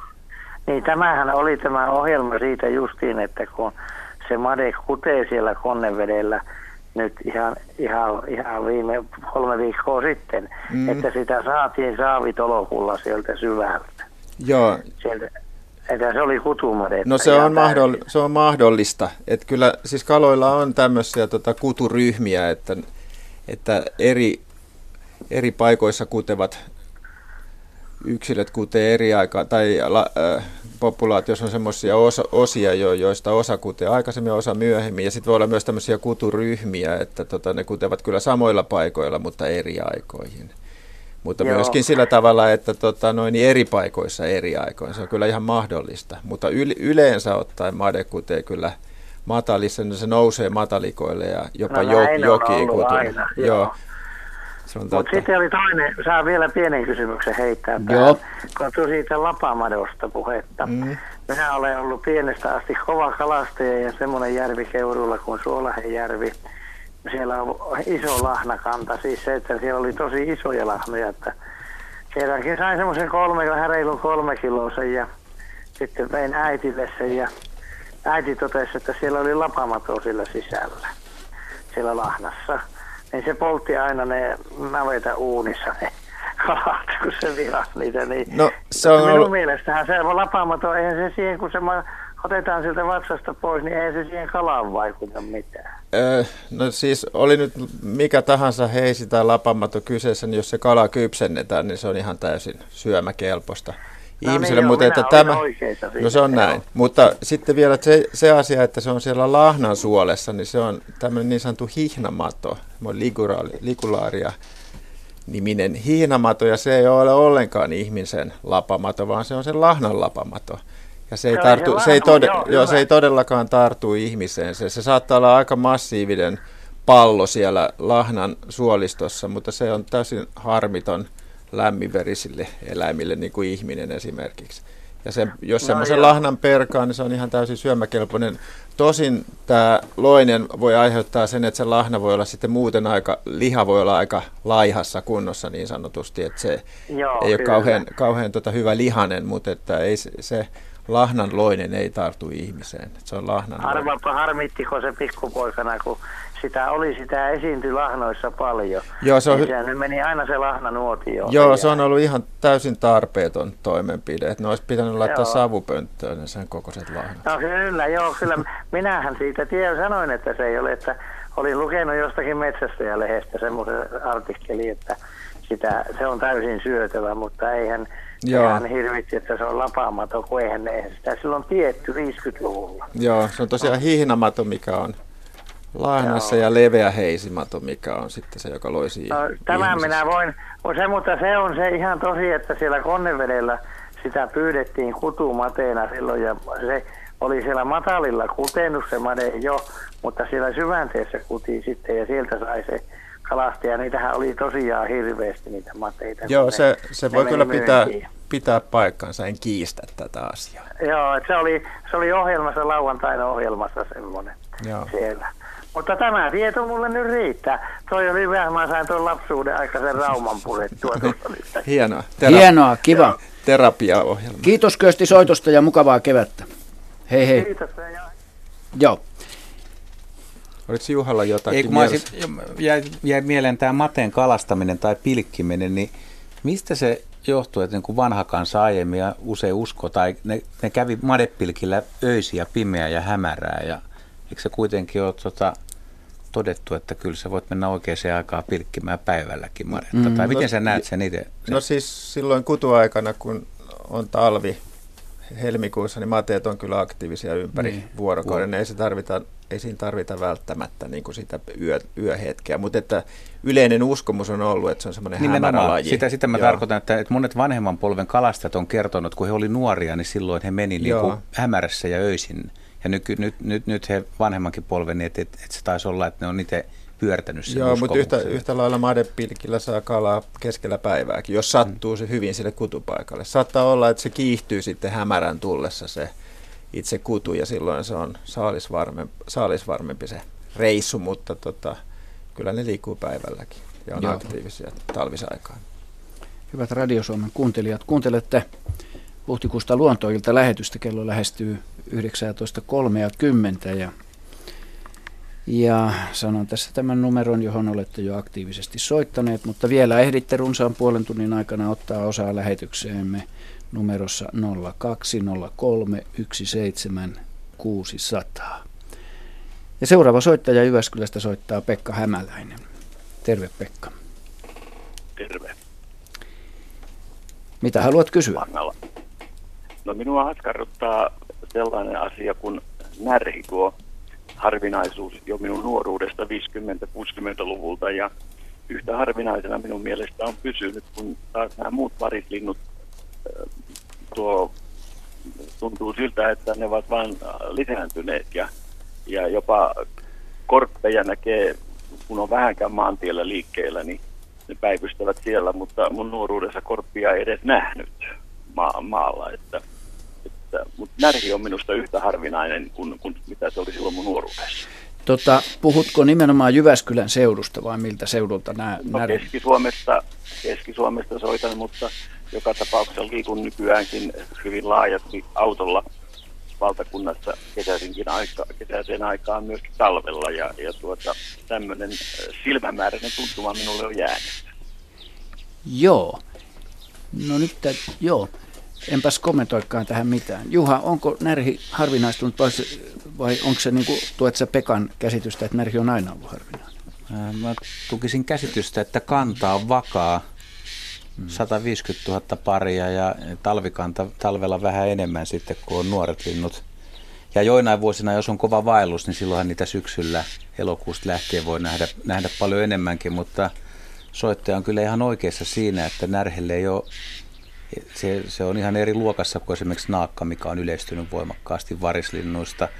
No toinen, joka myös on pitänyt pintansa tai pitänyt kantansa vakan alla, niin on pähkinähakki, joka ei ole yhtään sen yleisempi oikeastaan kuin aikaisemminkaan. Mutta närhi on tämmöinen suht hiljainen metsien eläjä. Se ei ole varsinaisesti kaupunkilaistunutkaan sillä lailla, että olisi ihan ydinkeskustassa. Ja Mutta en mä osaa sitä ihan harvinaiseksi kyllä sanoa. Että... Joo, mä olisin samaa mieltä. Ja eikä se sen kannassa ole tapahtunut vaihtelua. Onko nyt Pekka ollut niin, että minkälaisissa maisemissa oot liikkunut, että ehkä on niin, että et ole ollut sellaisilla otollisilla paikoilla, joissa närhiä esiintyy vai? Tarkoitin tällä kysymyksellä juuri sitä, että onko se jotenkin elinpiirinsä suhteen tai ravintonsa suhteen jotenkin sellainen, että sen määrä ei ole lisääntynyt samalla lailla kuin näiden muiden varsin. Joo, toi on itse asiassa erittäin hyvä pohdinta. Nyt täytyy, pitäisikö me oikein yhdessä miettiä, minkä takia miksi onko närhi... ihmisen rakentaminen vaikuttanut närhen, siis niin kuin... No närhi ei ole samalla lailla hyötynyt, naakka on selkeästi hyötynyt siitä, että sille on rakennettu pesimäpaikkoja. Ja närhi pesii kuitenkin tuommoisessa tiheessä kuusessa yleensä, hyvin tiheessä puussa. Närhi ei ole urbanisoitunut. Niin. Jopa jossain määrin voi sanoa, että korppikin on pikkusen urbanisoitunut enemmän pitkässä juoksussa. Ehkä se, että se on säilyttänyt kumminkin tämmöisen metsän tai sitten tiettynä vuoden omakotialueella, missä on puutarhoja. No sehän ei kovin alueella usein pesi tämmöisessä ihmisasutuksen ihan piirissä, vaan se tulee sieltä hakemaan tammenterhoja tai ruokaa talviruokintapaikalta. Mutta maaseudulla kuitenkin pesiä. Maaseutupiireissä on aika lähellä pihapiiriä. Olen itse löytänyt. Joo, no kyllä se on kyllä totta, mutta silti niin ehkä se ei kuitenkaan ole hyötynyt, niin kuin Arikin sanoi, että kaupunki. Mutta niinä vuosina, kun on näitä, niin anteeksi, mutta niinä vuosina, kun on närhevaellus, esimerkiksi idästä tulee paljon närhiä Suomeen, niin niitä saattaa olla aika paljon kaupunkimaisissakin ympäristöissä, kyllä, jopa parvissa, mutta että noin normaalina närhivuonna, niin kyllä ne vetäytyy sinne kuusikoihin ja metsien sitimeksi. Ja nämä vaeltajat sitten kuitenkin niin kuin palaa tai lähtee johonkin suuntaan. Niin se on hetkellinen ilmiö. Joo. Se on mikä on Juha närhen pesimätiheys tiheimmillään? Voi. Vaikea kysymys, mä tiedän, mutta mun käsitys on se, että se ei ole kauhean, sehän ei ole sillä tavalla niin kuin moni varislintu, parvilintu, ei missään tapauksessa. Siis mä sanoisin, että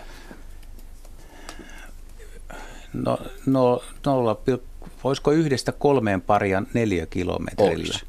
Niin korkeinta. Niin, eli se tosiaan, niin kuin, että ei ne pesi vierekkäin. Ei. Ja ei se ihan Pohjois-Suomen lintu kuitenkaan ole. Että se... Ei. No sekin on totta, että se ei ole ihan sinne pohjoiseen asti, mutta kyllä niitä... Siis yksittäisiä. Rajahan menee jonnekin, kyllä nyt Sodankylässä vielä on esimerkiksi. Mutta paljon harvinaisempi se on pohjoisessa. Joo. Varmaan jonkinlaisia kannan tihentyviä alueella, jossa on tammikoita ja silloin kun harvoin kun pähkinäpensa on niin kuin siemeniä on tarjolla, niin niistä tykkää myös kovasti. Närhen kantahan vaihtelee kuitenkin paljon vuosittain, vaikka se keskimääräisesti pysyykin vakana. Närhi käy myöskin ruokintapaikoilla, tosin on aika huono pysymään niissä ruokinta-alustoissa, mutta tykkää maasta ainakin sitten poimia sitä, mitä riippuu tietysti paikoista. Mutta kyllä mä voin kuvitella, että omakotialueilla närhet talvella tulee ruokintapaikkojen tuntumiin. Ainakin mun havaittelu. Taitaa tosiaan olla tehokas tammen levittäjä piilotellessaan näitä tammenterhoja. Joo, se huomaa, kun närhellä on kova syysvaellus, niin esimerkiksi Öörössä, niin semmoisen niin kuin vuoden jälkeen löytyy tammen siemen taimia pitkin saarta, kun on kiikuttanut ne pitkin poikin. Niin kuin. Joo. Se on jännä ilmiö. Joo. Eli että mikäs meidän lopputulema Pekalle tässä nyt on? Väitän, että kanta on vakaa. Mutta voi suht hyvin, ei ole yleistynyt, ei ole myöskään harvinainen. Eikä ole myöskään harvinainen. Eikä kaupungistunut. Niin. Tyydyttikö vastaus, Pekka? Kiitos. Eli on edelleen ujo erakkolintu. Kyllä. Näin voidaan sanoa. Sinä sen kiteyt. En tiedä, olisiko nuo itäisten... Kiitos soitosta. Kivaa kevättä. Hei. En tiedä, olisiko nuo itäisten vaellusten taustalla se, että ne käyttäisi sembramännyn siemeniä tuolla niinku Karjalan toisella puolella, mistä sembran levinneisyys sitten alkaa. Ja se on aika semmoinen... Niinku, tai se on Siperiassa niin kuin yksi suurimpia niin kuin ravintokasveja monille eläimille, se sembran siemensato. Että se voisi selittää sitä, että miksi itäinen populaatio, sillä on niin kuin suurta kannanvaihtelua. Aivan. No niin. Toivotamme seuraavan soittajan tervetulleeksi. Tapsa Espoosta soittaa. Hei Tapsa. Joo, iltaa. Iltaa. Joo, viisasten kerho kokoontuu. Missä? Kerro meillekin heti. Ole hyvä, esitä kysymyksesi. Anteeksi, tuli mieleen, aikanaan pyöri semmoiset. Muistan. Joo, no. Olenhan viime vuosituhannen lapsia. Niin, joo. Okei, joo, kysymys kuuluu, liittyy oraviin ja oli hyvä, kun tässä tuli tuo tammi esille äsken, niin täällä Espoossa Ursulan puistossa niin on aivan uskomattomia tammia. 2,5 metriä halkaisia parhaimmalla ja pahimmalla. Se on aivan uskomaton. Mutta kuitenkin niin kysymys kuuluu, liittyy oraviin. Niin. Koska siinä pörrää nyt sit tällä hetkellä, en tiedä mitä ne keskenään oikein yrittää, mutta sitä. Menee Joo. Kevät puuhia. Kevät, joo. Niin. Pesärakennus. Joo, niin toi on aina askarruttanut liittyen noin oraviin. Että kissasta poiketen, kissahan menee tosi vikkelästi puuhun ja sinne koivun laittavaan konkeloon, mutta ei millään takaisin alas. Liittyykö se kissalla just siihen, että se ei ole kynsistä, ei löydy sitä pitoa alaspäin tullessa, mutta orava menee ketterästi ylös alas. Pysähtyy välillä alas tullessaan, katselee ympärille. Niin mikä tekniikka oravalla on tuossa kynsitekniikka, niin esimerkiksi poiketen kissasta, että kissa ei käsittääkseni todellakaan pysty vastaamaan. Heidi Kinnunen. No se on ihan totta, että kun kissa tulee alas, niin kissahan tulee sieltä alas takaperin. Ja se, niin just, niin. Niin, se ikään kuin joutuu peruuttamaan takas. Ja oravat sitten sen sijaan voivat juosta myös toisinpäin. Ja, niin. Ja ne voi sitä takajalkaa taittaa se... Niillä on liikkuvat nilkat. Niin, mikä meistä näyttää ranteelta, ne kääntyy eri tavalla kuin kissoilla. Ja sillä tavalla ne saa sen takajalan kynnet pureutumaan myös niin kuin pää alaspäin kuljettaessa. Niin se pystyy siis roikkumaan alaspäin takajaloista. Niin. Aivan. Tai takakynsillä. Näin juuri. Ja se ei liitykään niinkään kynsiin, vaan ihan jalan rakenteeseen. Joo, nilkan kääntymiseen. Että se saa sen kääntymään toisella tavalla. Ja se on sen verran kevyteläin, että tämä onnistuu. Ja mä uskallan väittää, että jos orava olisi painava, niin tämä juttu ei enää pelittäisi. Että tällaiset rakenteet sopii hyvin just näille pikkusille. No miten raskana oleva orava, jolla on 9 pentua, niin tipahtaako se sitten sieltä? Siis olen nähnyt, että paksuilla ja ylisyötetyillä oravilla on vaikeuksia. Että en niinkään näitä alastulovaikeuksia, mutta vaikeuksia yksinkertaisesti sillä hetkellä, kun ne loikkaa oksalta toiselle, tarttuu käpällään siihen oksaan ja pyrkii pitämään itseään siinä. Niin olen kyllä semmoisten lintulaudalla läskipulliksi syötettyjen oravien nähnyt myös tipahtelevan puusta. Että sanoisin, että joo, puussa liikkuville toi ylipaino ei ole ehkä ihan paras mahdollinen. Hyvä.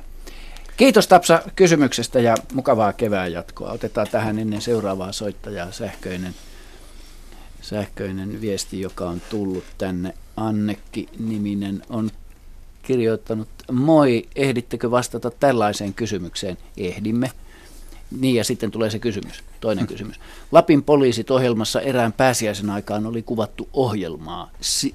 Siinä poliisimies kertoi asiaansa aika korkean koivunkannon edessä ja siinä kannossa aivan kuhisi mustia 10 sentin pituisia matoja tai toukkia.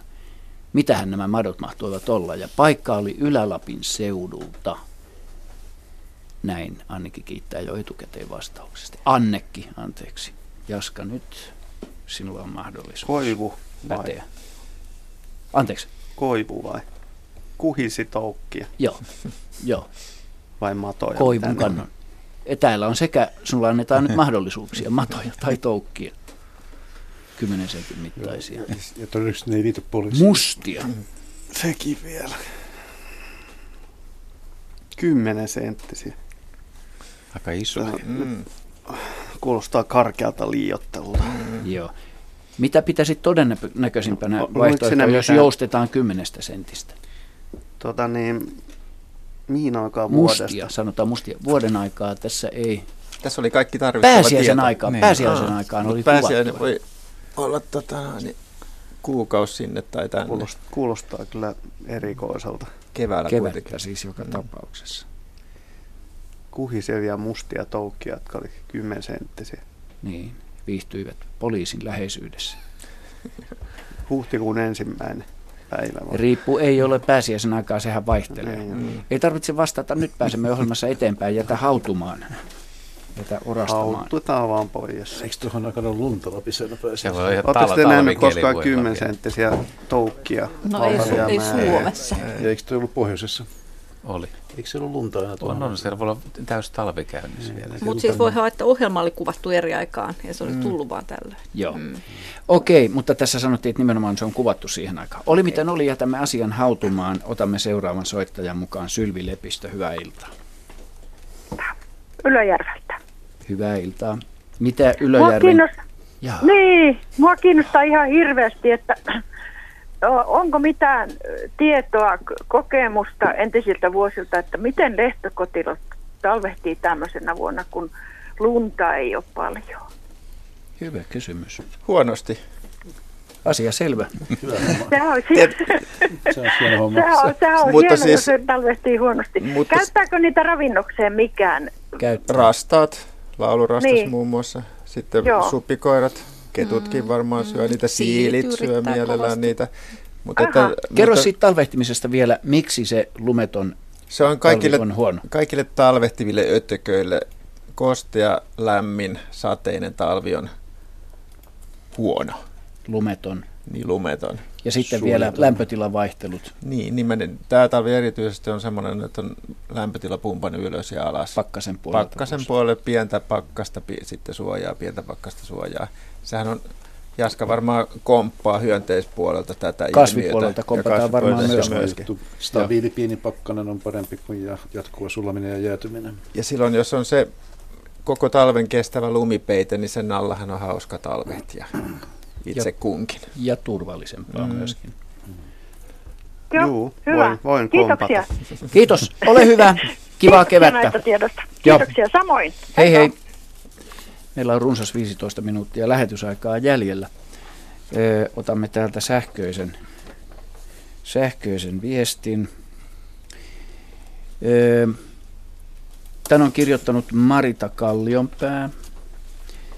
Tuossa viime syksynä tyhjentelin linnunpönttöjä mökillä, niitä oli 8 kappaletta. Yksi pönttö on vanhasta laudasta, josta oli pohjasta irronnut pieni pala. Siitä törötti sammal, aloin repiä sammalta pois siitä pienestä kolosesta, niin sieltä putosi ensin päälleni 3-4 hiirtä. Hain kepin ja jatkoin tonkimista. Sammalta oli melko paksu kerros ja vain hiiriä alkoi ropisee lisää.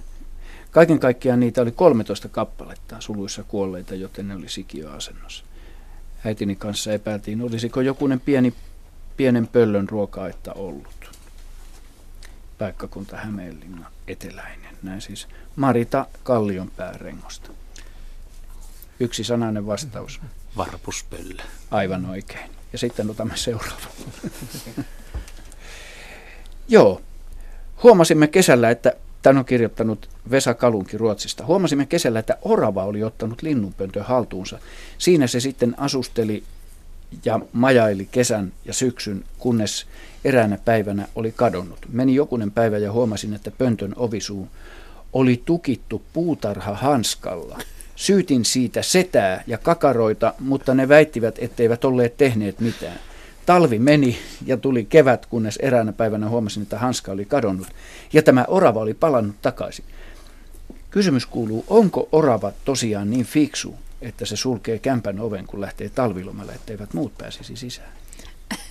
No onko semmoinen suunnitelmallinen, en tiedä, mutta joo, oravat sulkee ovia, että se on viisasta toimintaa, tyypillisesti se ovi kyllä suljetaan niin kuin sinne sisään mennessä, että sen ei ole pakko sulkea sitä ulos poistuessa, koska silloinhan se ei itse jää alttiiksi säälle, mutta mikseipä voisi käydä noinkin päin, että on suljettu se peräti hanskalla. Tämä ei kerro, että onko siellä sisällä ollut koko sen talven joku orava. Pönttö on huono paikka olla, koska se itse rakennettu pesä pysyy kyllä lämpöisempänä. Et jos on hyvin risuista ja sammaleista tehty, niin orava pystyy pitämään semmoisen pesän niinku varmaan 20-asteisena. Ja joka tapauksessa yli 10-asteisena niin, että sillä on mukavaa. Se linnunpönttö sen sijaan ei ole mikään erityisen mukava. Mutta oravahan sisustaa helposti linnunpönttö sammalella. Joo, mutta kyllä mä luulen, että linnunpöntöstä sinne ei yksilöisesti mahdu niin paljon sitä kamaa sisään, että se eristäisi, ellei se ole sitten todella joku iso pöllönpönttö tai sellainen. Joo. Sitä ei suljeta aina hanskalla. Hyvä, kiitämme Vesa Kalunkia Ruotsista. Sielläkin kuunnellaan, hauska kuulla, hauska havaita tämä ohjelmaamme. Kiitämme hyvästä kysymyksestä. Vielä ehditään ottaa tässä soittajia mukaan. Seuraava soittaja tulee Vantaalta, Marja Kemppinen. Hyvää iltaa, Marja. Hyvää iltaa. Minkälaista kysymystä haluat esittää? No joo, minulla on tämmöinen asia, joka askarruttaa nyt minua kovasti, kun minä noita puutarhatöitä tein tuossa, niin mä huomasin, kun meillä on semmoinen luiska, joka on täytetty muulalla, että se on niin kuin nostettu tätä tonttia vähän, mä löysin sieltä tänään semmoisen valtavan ison kolon, tai en mistä valtavan iso, mutta mä mittasin sitä, niin se oli 1,20 metriä syvää, ja sitten noin 30 senttiä, siinä oli semmoista leveyttä, ja 15 senttiä, tai pituutta oli 30 senttiä ja leveyttä 15 senttiä. Ja sitten se on semmoinen kanto, se oli kannon vieressä ja se kanto on semmoinen, jota mä yritän hajottaa, että se oli vähän kuin semmoinen torahammas, mutta joka tapauksessa niin se oli ihan siinä kannon vieressä. Ja sitten sen kannon toisella puolella oli vielä semmoinen ihan pyöreä reikä, ihan kuin hengitysaukko. Ja se oli ihan yhtä syvää, että se oli 120 senttiä. Ja sitten mä sähkölampulla katsoin sinne pohjaan. Siellä ei ollut mitään, en mä löytänyt mitään karvoja tai sellaisia siitä. Mutta ainoa mikä siinä oli, niin siitä kannosta sieltä alempana lähti semmoinen poikittainen juuri. Ja sitä oli vähän kaluttu, että se ei ollut saatu poikki, mutta siinä oli selvästi, niin sitä oli niin kuin yritetty kuoriettaa sillä. Että. Ja nyt minua kiinnostaisi, että mikä kumman vuokralainen mulla täällä on ollut nyt sitten. Joo, aika iso kolo, jos se on niin kuin 30 × 15 se sisäänmeno. Joo. Että se on ollut niin kuin ainakin tuommoisen tiilen kokoinen ja vähän isompikin. Joo, ja niin, ja sitten niin se, että se syvyys on hirveän 120 senttiä, mutta mä en ihan itsekin, että onko supikoiralla mahdollista mennä näin syvään? No kyllä supi kaivaa, ja voi kaivaa syvääkin, mutta ei kuulosta kyllä. Oliko siis mitään jälkiä ei ollut? Ei mitään jälkiä, ja se on vielä sellainen paikka, että mä talvella tippaan siihen lunta ja siinä on ollut paljon lunta päällä ja sitten kun se lumi alkoi sulaa, niin ensimmäisenä mun huomio kiinnitti siihen, että siinä oli sellainen pyöreä reikä ja nyt kun mulla on ollut niitä talven töröttäjiä ja nyt mä putsasin sen, niin siinähän sitten paljastukin niin iso aukkoja. Joo. Tekis mielissään, niin. Onko siellä mitään kulkujälkiä siinä maan pinnassa lähellä sitä aukkoa? Ei mitään, mä tutkin sitä ihan tarkasti, ja sitten se, että silloin kun se on vielä sellainen vähän, että siinä aurinkolla paistaa, niin sitten suli aika nopeasti lumi, ettei minä mitään lumessakaan mitään jälkiä näkynyt, että Miten se oli siili? Siilit ei kaiva oikein, että sillä ei. Mites määrä? Olisi ihan sama laji mieleen. Niin. Voisi olla niin pieni, 30 × 15. No, se olisi hyvin käytetty. Mutta silloin pitäisi olla kaivuun jälki ihan selkeä, että sieltä on hiekkaa poistettu ja kaikkea. Jospa se olisikin tehty jo syksyllä, niin kuin huomaa. Talvipesäksi. Tai jos on jäänyt kesken, syvyys on vain 120 senttiä. Koska siitä määrä paljon sekin kuitenkin. En halua ketään piilottaa. Meillähän oli täällä viime vuonna, niin meillähän oli supikoiria kyllä, että joka ilta ne tässä juoksenteli, mutta se tuntui, että oliko se liian pieni kuitenkin supikoira. No kyllä se vähän pieneksi jää. Siis sitten yksi vaihtoehto, että siellä on kani käynyt kaivamassa. Niin. Mm. Että kyllä se mä tosiaankin sähkölampulla katsoin oikein tarkkaan sinne pohjalle, niin mä en nähnyt mitään, että se oli ihan sileä se pohja. Joo, että siellä ei sitten kukaan ollut kuitenkaan ehkä asunut. Että se oli vaan jostain syystä kaivettu. Mm. Niin, tässä on vanha kolo, joka joskus kaivettu. Jos se olisi syksyllä kaivettu ja jäänyt sinne lumen alle ja ollut sitten puhdas koska keväällä. Koska siellä pitäisi olla sitä materiaalia, mitä sieltä tulee koko ajan. Kaikkihan ne, jotka kaivaa, niin siinä on niin on kasaa. Multaa ja hiekkaa ja tällaista. Mutta toisaalta tuommoinenhan voi olla tuommoinen kannon alusjuurakko jostain muustakin syystä osittain. Tai sitten tosiaan, että se on kaivettu aikaisemmin ja sitten jotkut vedet on sieltä vienyt vielä. Ja no toi kani vähän johdatteli mun ajatukseni vaan se, että toi pituus ja koko voisi sopia siihen, ja etenkin jos siellä oli reikä vielä toisella puolella. Kanella on kuitenkin usein niitä useita sisään- ja ulostulopakoreikiä. Että ei huono. Niin, ei huono. Mä tarkkailisin tätä koloa kyllä tarkkaan, että ottaako joku sen käyttöön. Nyt Maria ei muuta kuin tarkkailemaan koloa. Ja kiitos kysymyksestä, hyvää kevättä. Otetaan tähän kommentti, jonka Arto on lähettänyt meille viime kesäisestä ohjelmasta, jolloin tuli kysymys, että miksi kanervan kukinta oli niin vähäistä Lapissa.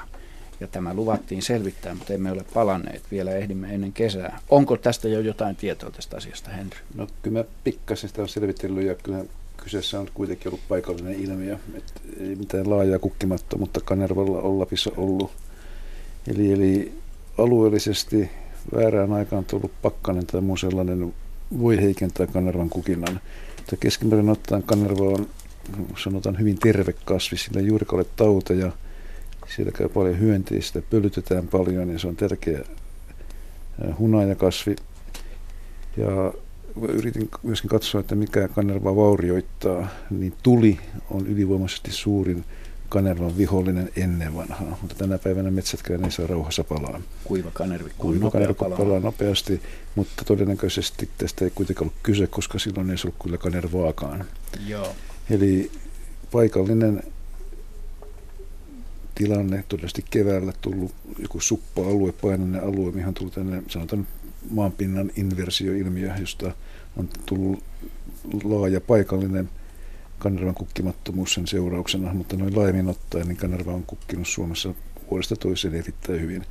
Kanerva on Suomessa yleinen ihan Enontekiön eteläosia myöten ja kasvaa Inarilapissa jopa puureja yläpuolella, että se ei sinänsä ole edes mikään herkkä kasvi. Ja sienitautia en löytänyt, että sillä olisi, mikä voisi olla aina selittävä tekijä. Veikkaa paikallista hallaa. Aivan oikein, ja on kukkiessaan tavattoman kaunis. On erittäin kaunis. Hyvin suomalainen kasvi. Vielä ehdimme, hyvät kuuntelijat, ottaa mukaan ainakin yhden soiton. Kello on 7 minuuttia vaille 20. Pentti Kivi Tampereelta, hyvää iltaa. Hyvää iltaa. Mitä haluat, Pentti, kysyä? Kyllä. Kysymys liittyy Tornion Muonionjoen loheen ja kysymys on seuraavanlainen. Onko Tornion Muonionjoessa yksi ainut lohikanta, joka nousee sinne kudulle ja ihan koko joen alueelle, niin Suomen kuin Ruotsin puolelle, vai onko siellä erillisiä alakantoja perustuen esimerkiksi siihen, että kalat ovat syntyneet, kasvaneet näissä eri sivuhaaroissa? Koska, nopeasti vielä, koska esimerkiksi tietoni mukaan Tenojoellahan on useita eri alakantoja. Joo, kyllä siis tämmöisen kunnon lohijoen, miksikä nyt Tornion Muonionjoki, Kaliksjoki mukaan lukien siihen, niin luetaan, niin sen ominaisuuksiin, lohikannan ominaisuuksiin kuuluu, että siinä on tämmöinen mosaikkirakenne, eli se rakentuu useasta eri osakannasta. Eli silloin ne sivujoessa lisääntyvät lohet, niin ne menee sitten kasvettuaan siellä niin mereen ja palaavat sitten sinne sivujokeen, kuten mä Sivujokeen, joo. Mutta tämä Tornionjoen lohikanta on tavallaan uusi siinä mielessä, että se oli aika huonossa jamassa jo monta kymmentä vuotta ja sitten se palautettiin sinne. Ja tämä tämmöinen mosaikkirakenne tai tämmöinen eriytyminen näiden sivujokien ja pääuoman välillä, niin se tapahtuu vähitellen. Et ehkä Tornio-Muonionjoki kyseessä ollen, niin se ei ole niin selkeä se, kuin esimerkiksi Tenojoen vesistössä, jossa se lohikanta on ollut jo vuosituhansia ja eriytynyt. Okay. Mutta että kyllä tämä jälkimmäinen arvaus tai tieto siitä, että se olisi tämmöinen monimuotoinen, niin se on niin kuin vahvemmin tässä nyt. Saako nopeasti kysyä? Niin, saa. Kuinka ylös lohi nousee Torniojoessa sinne Lätäsenolle? Siis varmaan yli 500 kilometriä jokiomaa pitkin mitattuna. Kyllä, ja Ruotsin puolella taas Lainiojoki ja sinne ihan ylävesiin. Joo, eli varmaan 500 kilometriä. Eli nousee myöskin Lätäsenoon. Joo, kyllä. Okei. Se pikainen kysymys vielä, jos ehditte vastata. Hyvin lyhyt. Mikä tämä kanta, kun sanoit, että se ei ole alkuperäinen vuosi? On se alkuperäinen, siis se Torniojoen kanta on ollut aina tallessa ja viljelyssä, ja ne tuki-istutukset ja kotiutusistutukset sinne Lätäsenolle ja muualle, ne on tehty nimenomaan tällä Torniojoen omalla kannalla, että se on alkuperäinen. Kiitos Pentti kysymyksestä ja mukavaa kevättä sinne Tampereelle. Meillä on vajaa 4 minuuttia lähetysaikaa. Jäljellä ei oteta enää tähän soittoja. Onko siellä Asku sähköisiä mielenkiintoisia kysymyksiä tarjolla? Otetaan täältä sitten. Jaa, ettemme ottaisi. Suvi on lähettänyt meille juuri, olen kuullut, että jos puusta sahaa oksan, puulla menee 2 vuorokautta muodostaa suoja-aineet sahattuun pintaan.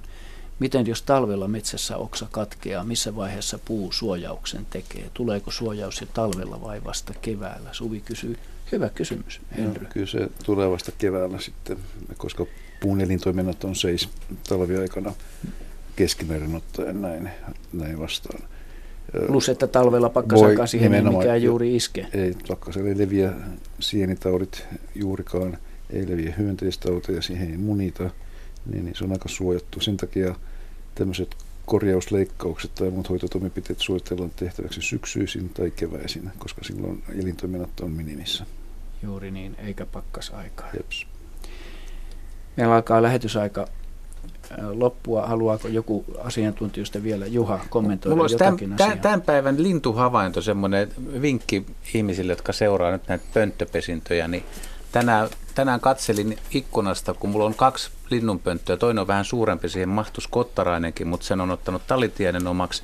Ja 9 metrin päässä siitä on sinitiäisen pönttö. Ja sekä sinitiäinen että talitiäinen, kummatkin rakensi tänään aktiivisesti pesää. Ja seurasin sitä varsinkin sitä talitiästä, kun se kävi hakee sammalta ja se tekee sen sammalpohjan, niin naaras rakensi sitä yksin ja 5,5 tuntia seurasi. Ja se kävi, siinä ei mennyt korkeintaan minuutti, ei sitäkään, kun se kävi toisen puun juurelta hakemassa sammalta ja vei ja rakensi sitä pesää, tai aika vauhdikkaasti syntyi.